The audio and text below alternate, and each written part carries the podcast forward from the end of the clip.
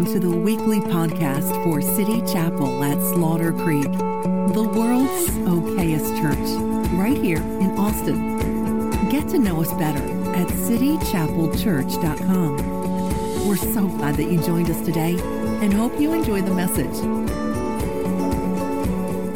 We're starting a new sermon series today that's going to last for a while. This is the maybe till Jesus comes back. I don't know. This is going to be, we're, we're going verse by verse through the Gospel of Mark. So uh, we're going to be preaching on the Gospel of Mark, which is really about the person and purpose of Jesus. It's the story of Jesus. Um, and so we're going to be walking verse by verse through the Gospel of Mark. And I'm sure we'll take a break every now and then to acknowledge Christmas and, and Easter and Thanksgiving and different things like that. But uh, we want to go through the gospel because I really want you to have a firm grasp of the story of Jesus, who he is, what he came to do. And so, in your own personal um, Bible reading, feel free to open to the book of Mark. It's really a pretty easy read. Um, it's one of the easier reads of the Gospels. And so I figured, hey, I, I think I should probably preach on that because if I preached on any of the other Gospels, it would literally uh, I would just die preaching through Matthew. I'd get stuck on the Sermon on the Mount, and I'd never move off of five, six, and seven. So, so, so we're going into Mark. So if you have a Bible, you can turn to Mark chapter one, verse one, the very beginning. We're starting uh, the Gospel of Mark. And if not, it'll be up here on the screen. Um, I'm reading from the New King James Version, which is usually what I'll be reading from. Um, and this is Mark 1 1, uh, New King James Version. It says, The beginning of the gospel of Jesus Christ, the Son of God. I like that. This is the beginning. So, the gospel, the good news of Jesus Christ, the Son of God, is still being told today. This is the beginning. This is how it all started. But your life and my life, we continue the gospel or the good news of Jesus Christ. This is the beginning, though. So it's good to go back to the beginning. And so it says this is the beginning of the gospel of Jesus Christ, the, the Son of God. And that is that's based that's that that is the gospel in a nutshell that Jesus has an exclusive claim as the Son of God, and that's who he is. This is the beginning of that gospel. As it is written in the prophets. So, this is how the author of Mark starts the gospel of Jesus Christ, the Son of God. That it's written in the prophets Behold, I send my messenger before your face who will prepare your way before you. The voice of one crying in the wilderness, Prepare the way of the Lord, make his paths straight. Just FYI, I, I find it really interesting that the beginning of the gospel of Jesus Christ, the Son of God, starts out with a prophecy not about Jesus, about somebody else. He says, Behold, I send my, capital M, I guess you can't see that no, no, you, you should be able to see that. Yeah, I send my, capital M. I, do, are we on verse 2? Do we, do we have verse 2 or okay so so verse 2 behold i send so i send my capital m messenger so the messenger is a small case m so my means god so god says behold i send my small case m messenger, so this is just a human, before your capital Y face. So this is God the Father speaking to God the Son, saying, Behold, I send my messenger before your face. So, so and, and John, uh, John's gospel, which is not John the Baptist, but uh, John the Revelator, in John's gospel, he also starts off his gospel with this story about the messenger, and that the and it's very clear the messenger is not Jesus; he's somebody else.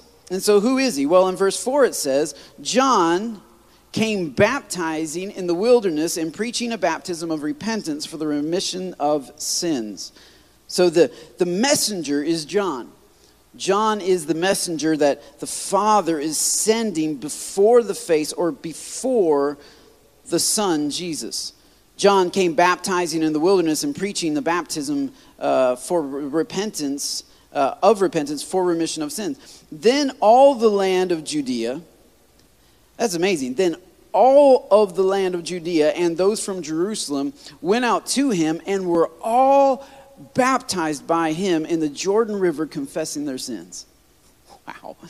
So before Jesus even steps on the scene, there is revival breaking out.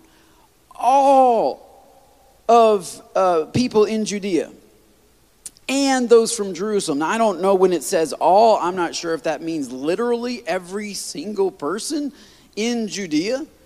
I don't, I don't know. I, I guess it could just be like when somebody says all of Austin was coming out to, to this event. It means like like every region of Austin was affected, every every skin color, every economic background, all it doesn't necessarily mean every single individual, but it means just a collective that really displays the broader collective of Judea and, and Jerusalem. All of Judea and Jerusalem, or it could mean every single one, but they were all baptized by him. They came out to him, and they weren't just spectators, they didn't just sit and listen to him preach, but they all responded to the message that John was preaching, which was what? Repent of your sins. Turn away from your sin. Man, that's that that's awesome.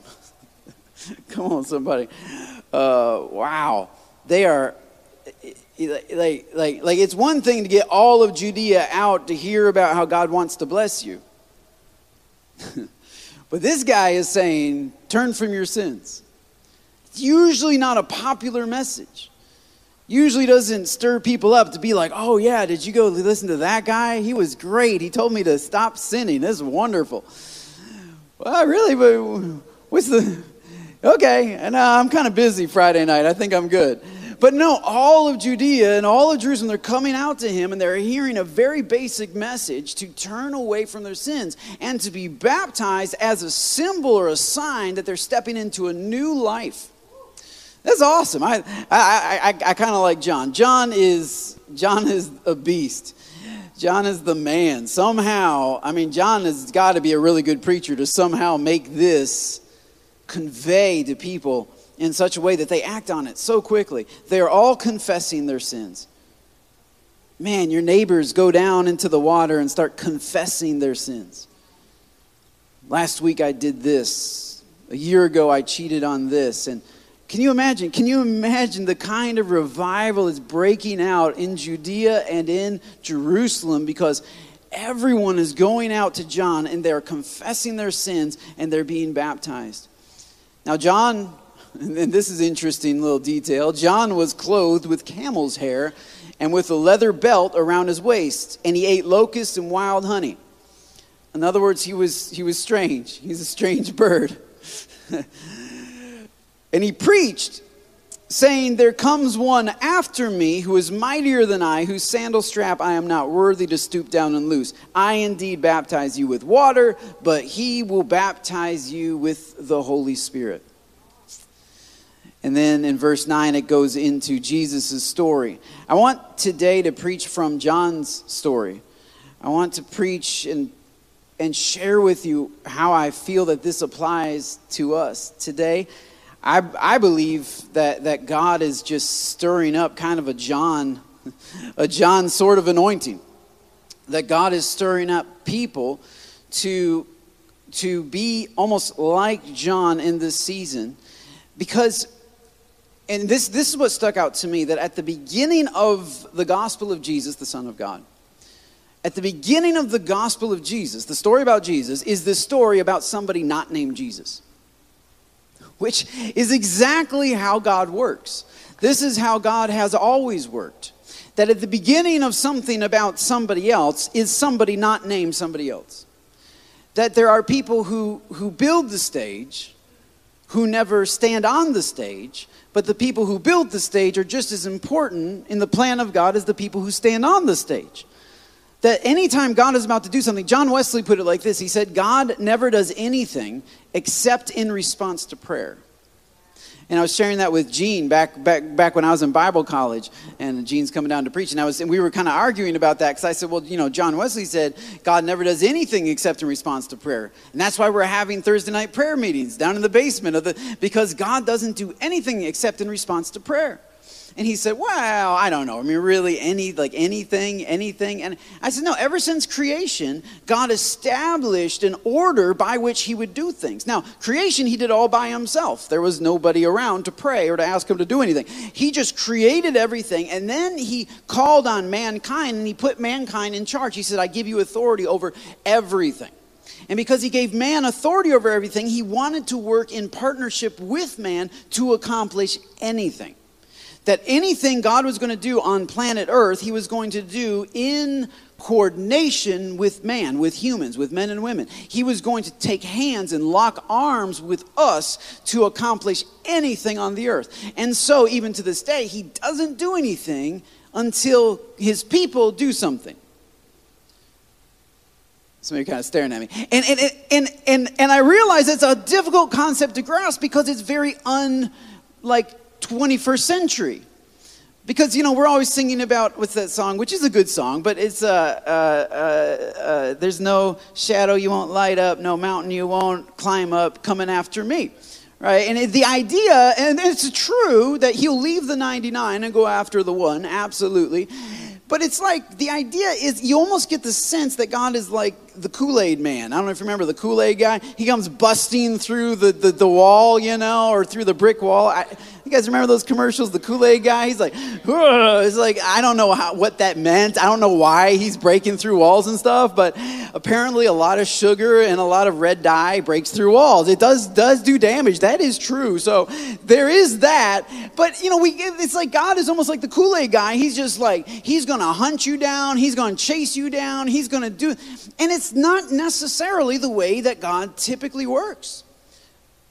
For instance, the father in, in Jesus' parable of, of, of, of, the prodigal son, the father did not go out and get the prodigal son. The father didn't chase him down. The father didn't call his relatives in the far country and say, Hey, could you look out for my boy? No, the father stayed in his home. And so God is not the kind of God that will come sit in the pig pen with you. He's not the kind of God who will get down in the slop with you and be like, it's okay, I'm here. No, he's not in the pig pen. He's not in the sin. He's not in the compromise. He's not in the place that you have decided to go. He is back where he has always been. And he's mercifully waiting, and as soon as you return to him, he will then cover the ground between you and him, absolutely. And he'll come running, but you have to make a step first. And so what happens is God does stir up inside of us, and He does take the first step that you cannot see, but then He waits for us to start moving toward Him. He waits for a John before He sends Jesus. For God so loved the world that He gave His only begotten Son after He gave John. like technically, God did not, would not send Jesus until John showed up on the scene. So, you know, people say, well, why did, what, why did God wait so long to send Jesus? Maybe he's waiting for a John. Maybe he's waiting for somebody to prepare the way. Prepare what? The way for Jesus. So, so uh, like, like, I believe that God wants to break out in revival in Austin. I believe God wants to break out in revival in America. I believe God wants to build his church and to win the lost, but I believe God is also waiting for somebody to prepare his way. It's not a lack of power, it's not for lack of power that people are dying and going to hell. It is not for lack of power that people stay stuck in their addictions. It's not because God is lacking power, He's lacking pavers. he's lacking, like, it's like, it's, it's like, okay, so, so, so tomorrow morning, uh, congratulations, good job. Tomorrow morning, uh, uh, me and, and Ro and Matt and Micah, we're, we're getting on a plane and we're gonna fly, uh, we're gonna fly to Michigan. It's supposed to be 107 degrees here in Austin tomorrow. So we getting out of Dodge, you know what I'm saying? Like, I, I love you. God bless you. Uh, you're on your own, all right? The wrath, we are escaping the wrath which is to come. Apparently, God is angry with Texas, and so until He figures things out and uh, you know doesn't want to kill me with the weather, I'm getting has already took off, taken off uh, with her kids. They're driving, and I think Pete's going to fly. Are you on the same flight with me? So anyway, Pete's going to be there with me too. And so, uh, and so you know, so we're we're we're we're we're, we're going to get going to get on a plane that's got like a lot of gas on it, and it's got like you know a lot of gadgets, and it's got a, a, a, pilot, assuming he shows up or she shows up.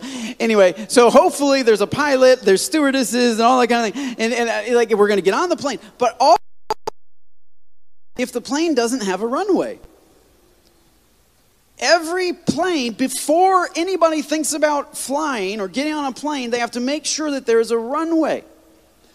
And there's some pavers that are going to lay the runway. And I don't know if the people that laid the runway in the south terminal of Austin, because that's where we're flying out of, I don't know if they ever actually flew on a plane.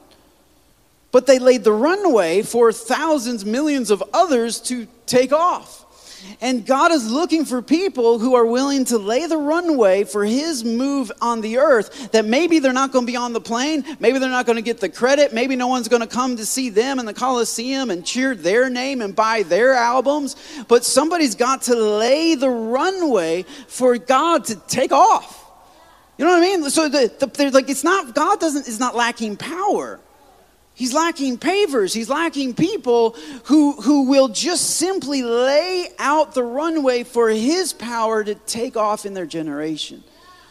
And so I don't know, I don't know, but I think God was waiting for John.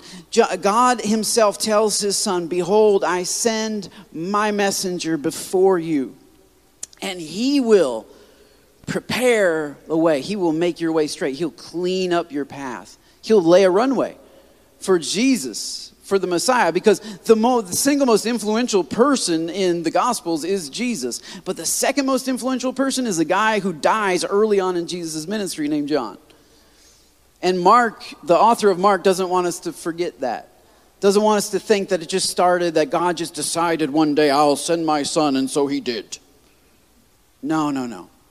Before he sent his son, he called on a John, and John was obedient, and John was faithful, and then he sent his son. And John saw revival. And John saw a move of God.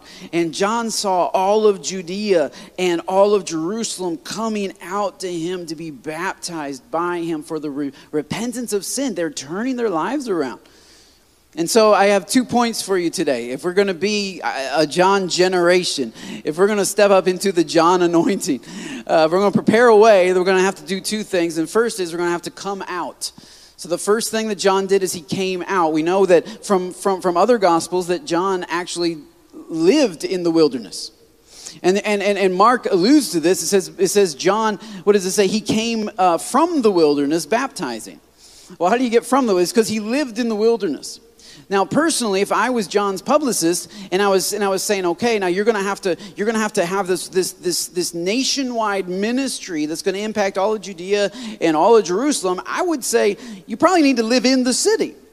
You need to marry somebody from the city. You need to get your kids in their schools. You need to brush shoulders with them. You'll run into them at HEB. You'll get to know them, right? You'll, you'll, you'll be friendly. You'll get on Facebook. You'll get some friends. You'll build up influence because you're going to need influence if you're going to be if you're going to be calling all of Jerusalem and all of Judea out to this desert to be baptized you're going to need to be a very influential person. So you need to become an influencer. So get on YouTube do some crazy stuff swallow some tide pods whatever you have to do. Become an don't do that. Become an influencer. I mean, he had the he had the whole crazy hair thing, right, and the crazy clothes and the eating. That was interesting, but but but he's not doing the typical things that we think of when we think of influence, because God values influence differently. We often think that friendship creates influence, that relationship creates influence. And we see influencers as these people who have all of these followers. But if you were to talk with those influencers and, and, and, and ask them, okay, so what can you post about? What can you do on your YouTube channel? They would mimic, they would reflect to you the standards of their followers. So who is actually being influenced? The influencer or the ones who are following the influencer? The, the, the influencer or influencers, plural, they're just mirror images of those who are following them because popularity is not influence.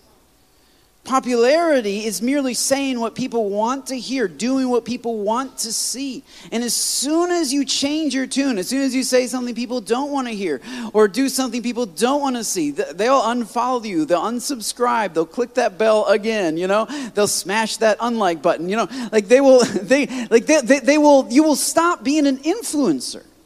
Because popularity is different from influence. John influenced the entire nation of Israel from a place of, of complete otherness.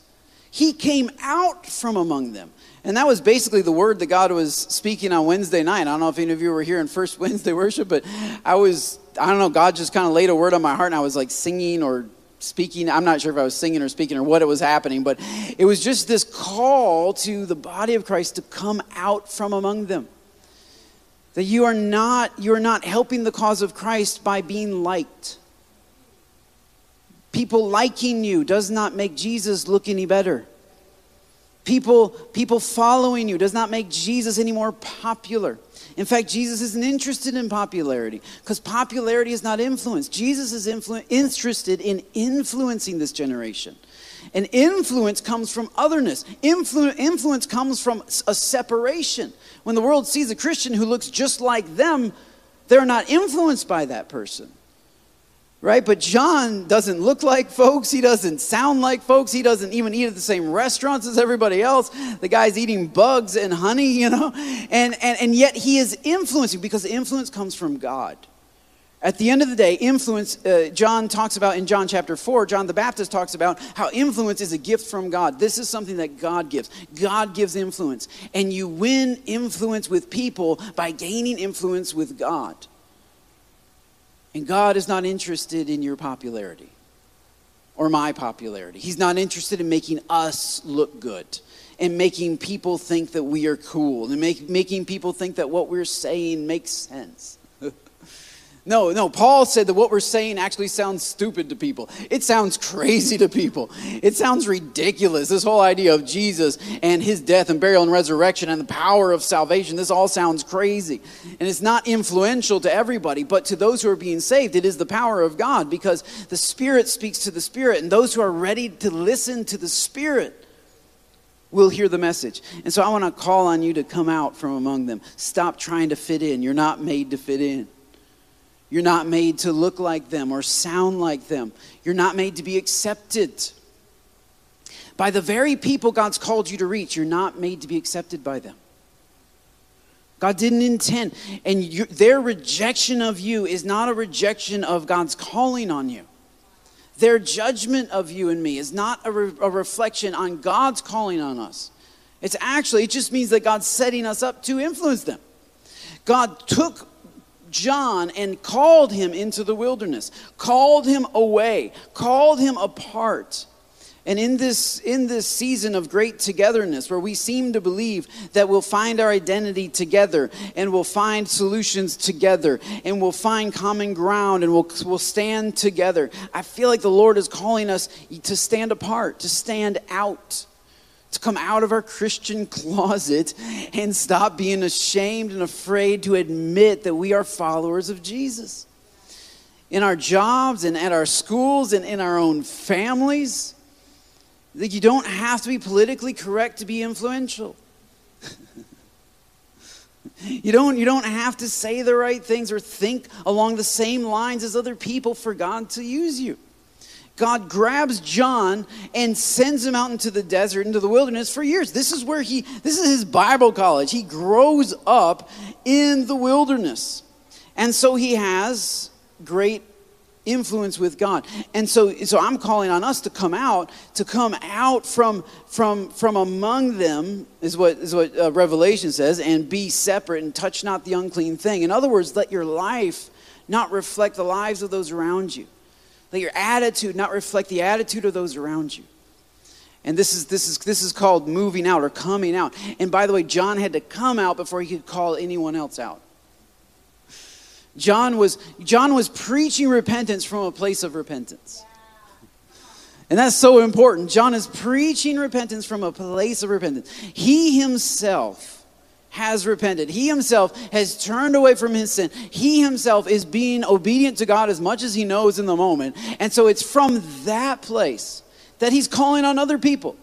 Hey, follow God. Hey, be obedient to God. Hey, submit your life to God. And it's not from a place of this is the right thing to do. This is coming from a place of this is what I have done. I have tasted and seen that the Lord is good. And let me tell you, it is worth it. You will be glad that you followed God. Uh, Peter had a similar message on the day of Pentecost. Uh, I think we have that passage, uh, Acts chapter 2. Uh, people are asking him, What must we do to be saved? And so in the, uh, the, the New King James, The New King James, he says, and with many other words, he testified and exhorted them, saying, Be saved from this perverse generation. Be saved means come out, or be rescued, or be taken away from. So this is this is his basic exhortation. Get out. Get out of this generation. Stop thinking like the people around you. Stop acting like the people around you. Stop living like the people around you. I kind of like the way the message uh, puts it. It says he went on in this vein for a long time. Come on, somebody. That's a, that's a preacher right there. He went on this vein for a long time. This wasn't no 25 minute sermon. He went on this vein for a long time, urging them over and over get out while you can.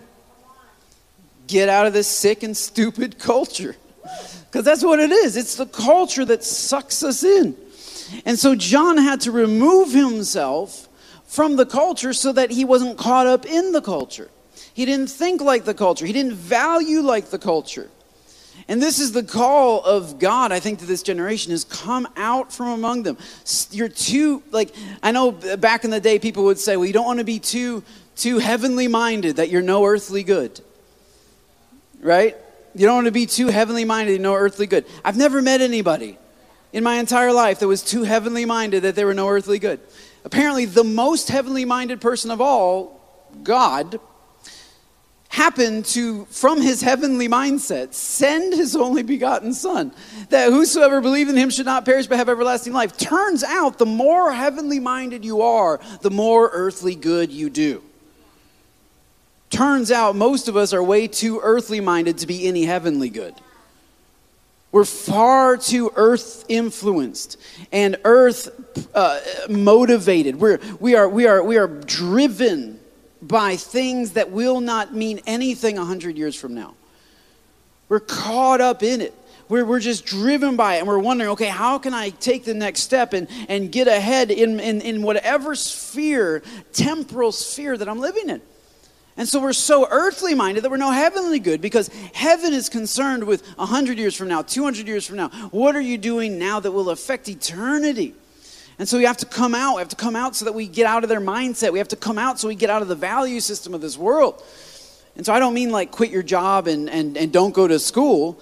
I mean in, in your heart, come out. I mean with your mouth, come out. Because you can, you, can, you can sit at a desk and you can sit in your cubicle or whatever your job is and and and everybody in your life they have no idea that you're a christian. So it's time to come out. It's time to let people know. With your life yes. With your mouth yes. Uh, what's his name uh, said you know uh, uh preach the gospel at all times and if necessary use, use words. Guess what? It's necessary. Start using them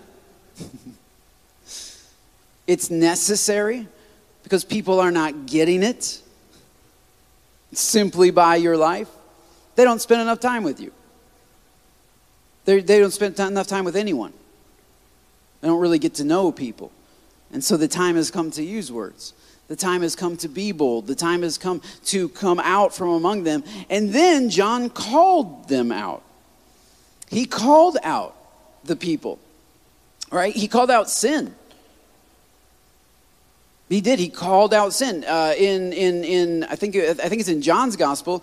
Uh, no, it's in Luke's gospel. He calls out the the, the the the the Roman soldiers who came out to him.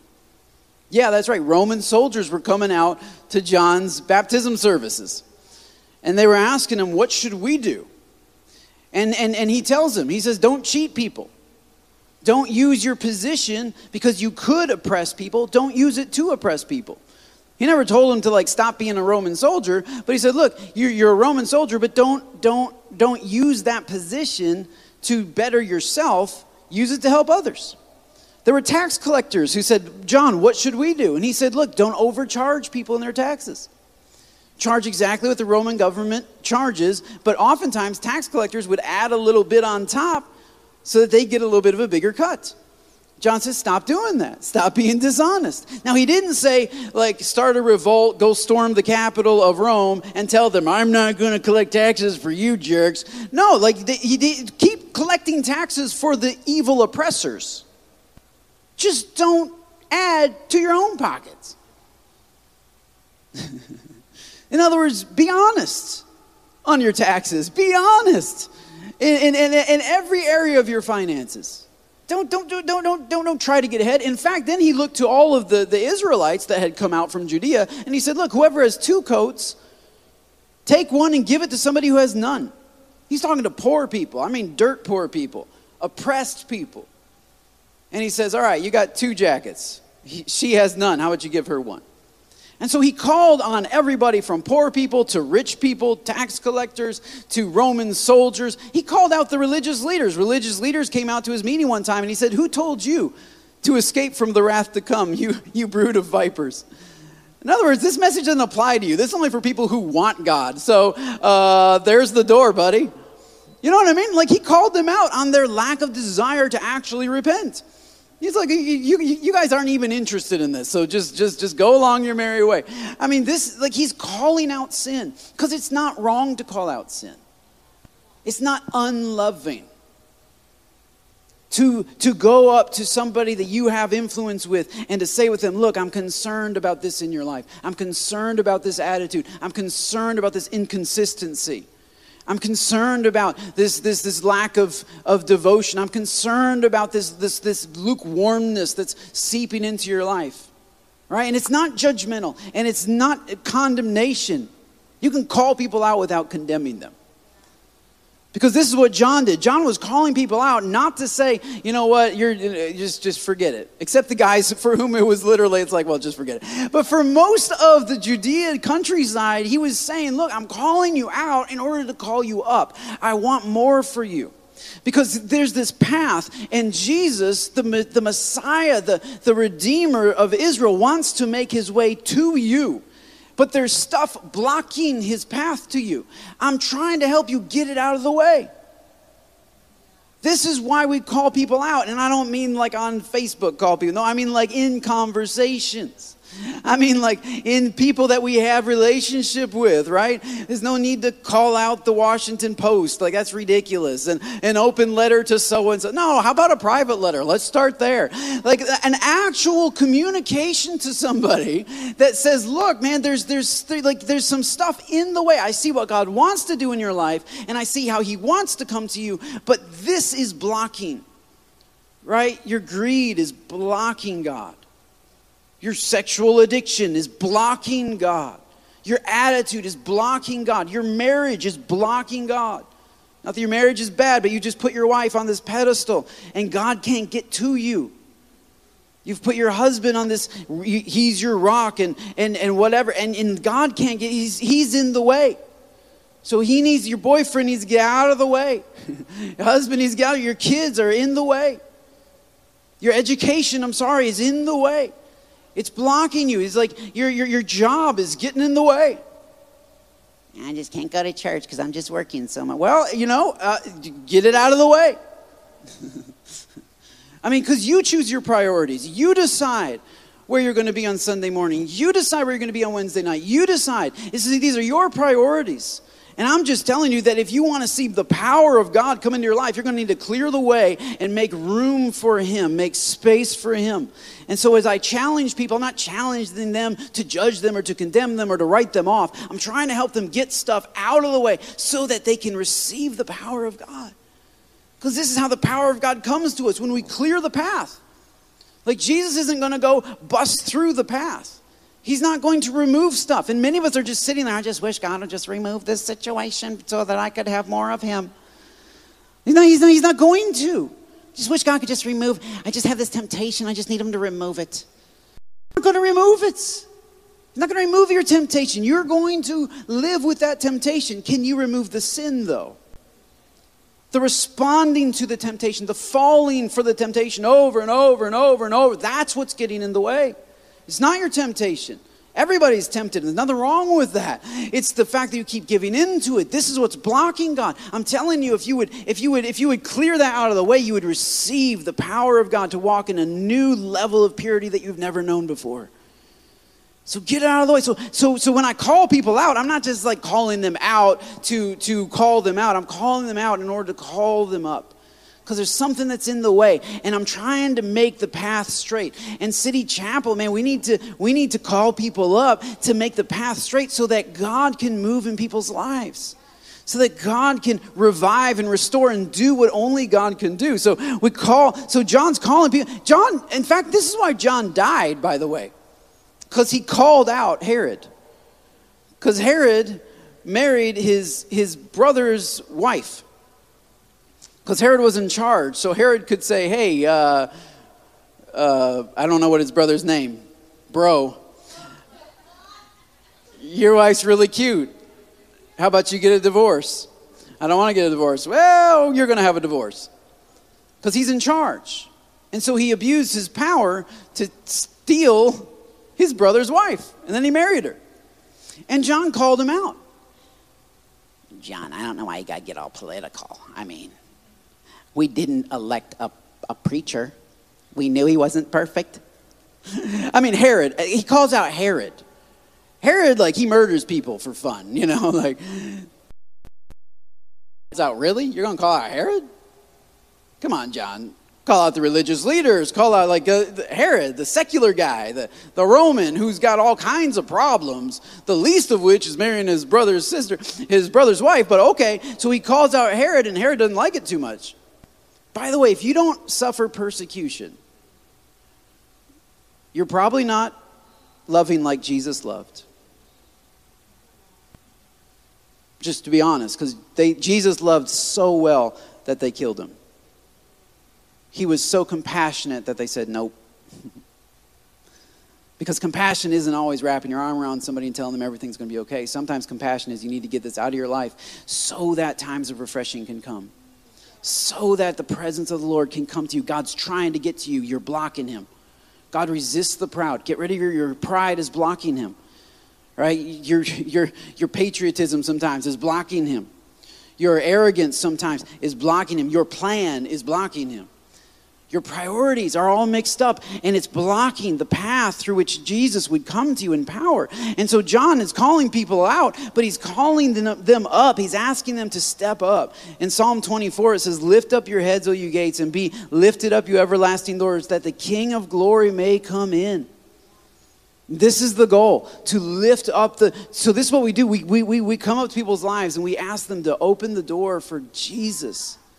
That the King of glory would come in. Not so that we come in, but that the King of glory come in. Not so that religion comes in, but so that the King of glory can come in. And so he removed things that, that God has shared with us, our barriers to him. So he called out. He also called to people. He called out to people. Yeah, he, he, he, he called out to them. And, he's, and, and, and his message was, There's one coming after me. So, in other words, the message is always all about Jesus. he wasn't trying to build a church, he wasn't trying to build a denomination, he wasn't trying to, to start the Baptist denomination. John the Baptist was not interested in Baptists or groups or the Nazarene. Jesus wasn't starting the Nazarene denomination. Like they weren't interested in these, these sects of Christianity that we have created.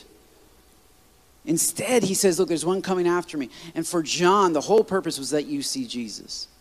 That was it. There's one coming after me whose sandals I'm not worthy to untie. He, I baptize you in water. That's great. He will baptize you in the Holy Spirit. And this is the hope that John had for the people he was calling out. He sincerely wanted them to receive Jesus so that then they could be filled with the Holy Spirit. This was his great desire and his great joy. In fact, uh, I think we have, uh, uh, we have on, uh, on the screen John chapter 4. Uh, it gives a small little interaction between John the Baptist. And I'd just like to close with this, this part of the story. Um, there's, a, there's a part in John's gospel. So, John who's not John the Baptist, who wrote the Gospel of John, he spent a lot of time on John the Baptist. Spent the first couple of chapters really talking about him. And then there came this point in John chapter 4 where uh, there was a, a, conflict. So Jesus had started his ministry, and Jesus is baptizing people out there at the Jordan as well. And then John is, is baptizing people, and they're kind of next to each other. John's baptizing, Jesus is baptizing. And the and and more people are going to jesus' church than is going to john's church. And so some of the followers of john get a little upset about this. They're like well what's going on? What's happening why is everybody going over there and uh, and they, they they get a little they, they, they get a little weird about it And so Jesus actually packs up his ministry and moves away from John so as not to create this tension. But the, but the Pharisees tried to capitalize on the tension and they try to stir it up. So they come to John and they're like, hey, John, uh, what do you think about this Jesus guy? Because they know his followers aren't too happy about it. And so, are you going to be an influencer or are you going to be popular? So he says, man, this Jesus guy, the guy that you recommended, everybody's going over to him. They're leaving you. And John had this. Do we not have that passage there? No? All right, so I'm, so I'm just going to do real time then. I'm going to look up John 4 to give you the exact words just so I don't get it wrong. But John, I guess I forgot to, to give you that slide. John chapter 4, if anybody else has it, my YouVersion is mighty slow. Um, because my iPad is slow. I don't know. I got. I got. I got to look down. You got to. You got it on your phone. John four. See who's listening. You don't. All right. So, so John 4.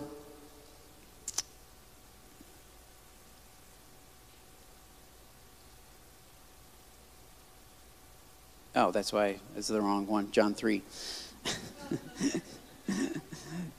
so, so yeah, so verse uh, 12. No, no, no, let's keep going. So, verse 17, John answered and said, A man can receive nothing unless it has been given to him from heaven. So that's, that's his first point that influence comes from God, not from my popularity. But then he says, You yourselves bear witness that I said, I am not the Christ, but I have been sent before him. And so John is aware. He goes before, he lays the runway. He who, and then, and then, then, then John gives this beautiful picture. He says, He who has the bride is the bridegroom. And I've, I've preached on this before, so I don't want to spend long, but this is, this is John's joy right here. He says, He who has the bride is the bridegroom, but the friend of the bridegroom, that's John, who stands and hears him, rejoices greatly because of the bridegroom's voice. Therefore, the, this joy of mine is fulfilled, is made full.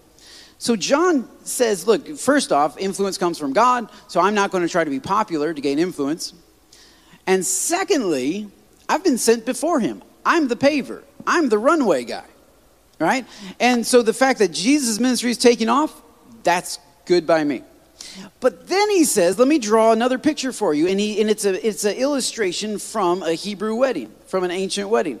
He said, look, it's kind of like when you go to a wedding. And back in those days, they would have a wedding, they would have the bridegroom, which that's, that's the groom. So you have the bride, and you have the groom, and they would have this, this ceremony, not incredibly unlike our ceremony uh, nowadays. So they would have this ceremony, but the part that is very much unlike our ceremony is in those days, like making sure that the woman was a virgin was a big deal.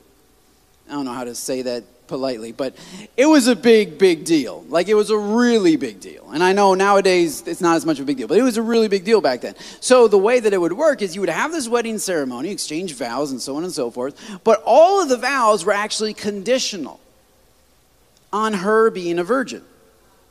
so, so that's the way that it worked. And everybody understood that. All these vows, everything that's happening, it's all conditional on the fact that she is what she says that she is and that she is pure like she says that she is. And so and so, so th- like if you start to understand just the value that, that they put on virginity, you'll start to understand all kinds of Old Testament laws along uh, surrounding marriage and surrounding sex in general. So uh, you know, it's, it's so this is one of the reasons why Jesus didn't speak a whole lot to sex because he was living in a society that was like you don't do that ever, right? And so, unless you're married, kind of thing. And so it was huge. So, what would happen is they'd exchange vows, right? And then the bridegroom's best man, or the friend of the bridegroom, which is what John says he is, John says, Look, there's Jesus and there's his bride. So, Jesus and people, and they're getting together, and that's awesome. But that getting together is conditional right? For God so loved the world that he gave his only begotten Son, that everybody will be saved. No, that whosoever believes on him. So there's this, there's this condition to salvation. And John recognizes that. He says, Look, that's why I came to get the bride ready for the bridegroom. I came to clear the way so that those vows could be right. And so what happens, what, what used to happen is uh, bride and groom exchange vows, and then before the party, they went to the hotel room and and consummated their marriage. Now, in that consummation, this is this is where you have to make sure that the bride is in fact pure and that the groom is satisfied that she is pure. You know what I mean? So what would happen is bride and groom would go off to the hotel room. It wasn't really a hotel room. It was like, you know, tents and stuff. And so they go into the tent and the bridegroom's friend, the best man, stands outside the door.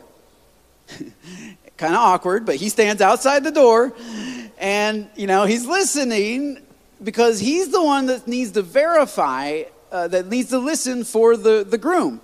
And so the groom would call out from inside the tent that either, uh, yeah, she is what she says she is, everything's good. Everything is now consummated, it's all complete. Or he would say, yeah, she's not what she said she was. And the wedding's off. So, so, so, so the so the best man stood outside the door, and I know in our culture this is awkward, but he stood outside the door and he listened for the groom. And sometimes the groom would say, Man, she's not what she said that she was, and the whole wedding is off. And so you see, they were preparing a feast because we have a party afterward. They had a seven day party afterward.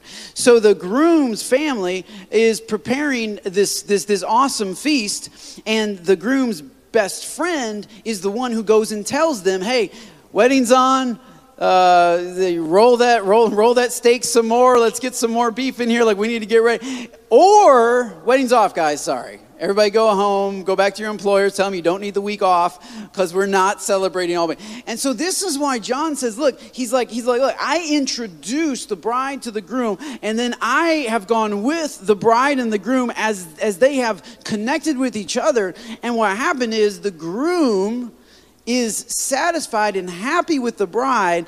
And so I'm fired up because now my job is to go tell everybody to start celebrating. Because Jesus and his bride have come together, and Jesus has found his bride to be pure, to be ready. And he's fired up about that is his joy. And that is the great joy of every Christian. Not that we become intimate with everybody. but that we stand outside the door as they go in with Jesus and get to know him even better. And that we rejoice, not when they join our church, not when they like us. The best man isn't supposed to be looking his best. the best man isn't supposed to be like, how you doing? That's not a good best man. That's not a good friend of the groom, all right? But, but so many of the time, we try to grab the attention of the bride and turn it toward us.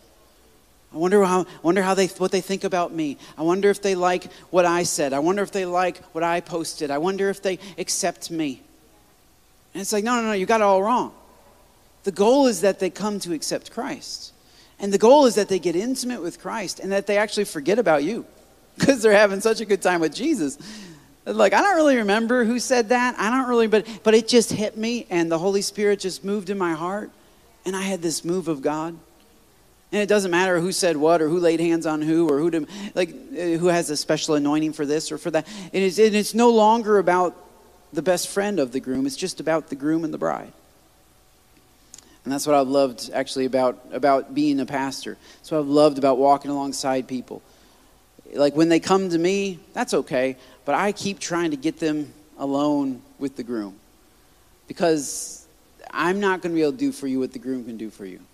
I'm not going to be able to love you like the groom can love you. I'm not going to be able to bless you like the groom can bless you. I'm not going to be able to provide for you for the, for the rest of eternity like the groom can provide for you for the rest of eternity. Trust me, I'm just, I'm just the friend. I'm just the one who leads people to him. And then I close the door, I close the curtain, and I just listen to the groom. I'm not even listening for the bride. Did she like it? Is she good with this? Is she happy about this? No. I'm listening to the groom. Is God pleased with people that I'm bringing to him? Is he finding joy in them?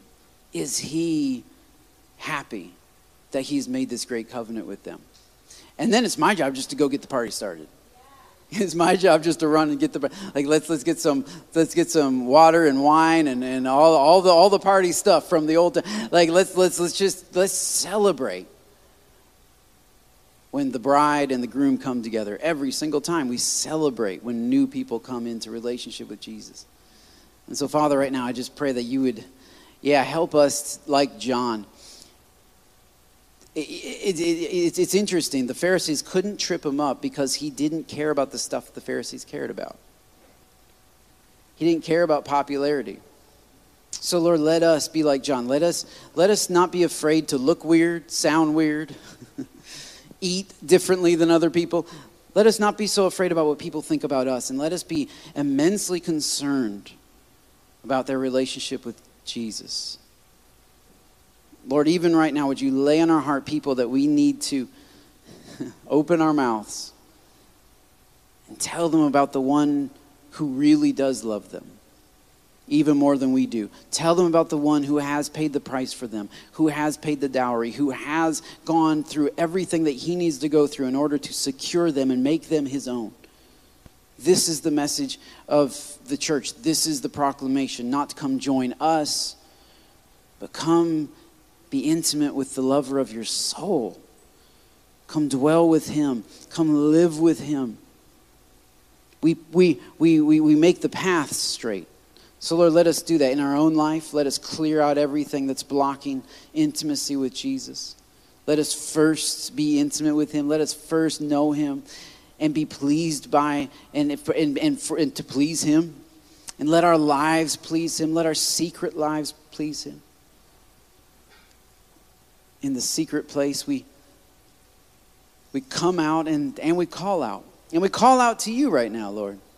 We call out to our Heavenly Father and we ask for you to do what only you can do, to bring revival to this region, bring newness of life, bring hope, bring freedom, bring peace, bring conviction, bring truth into our lives.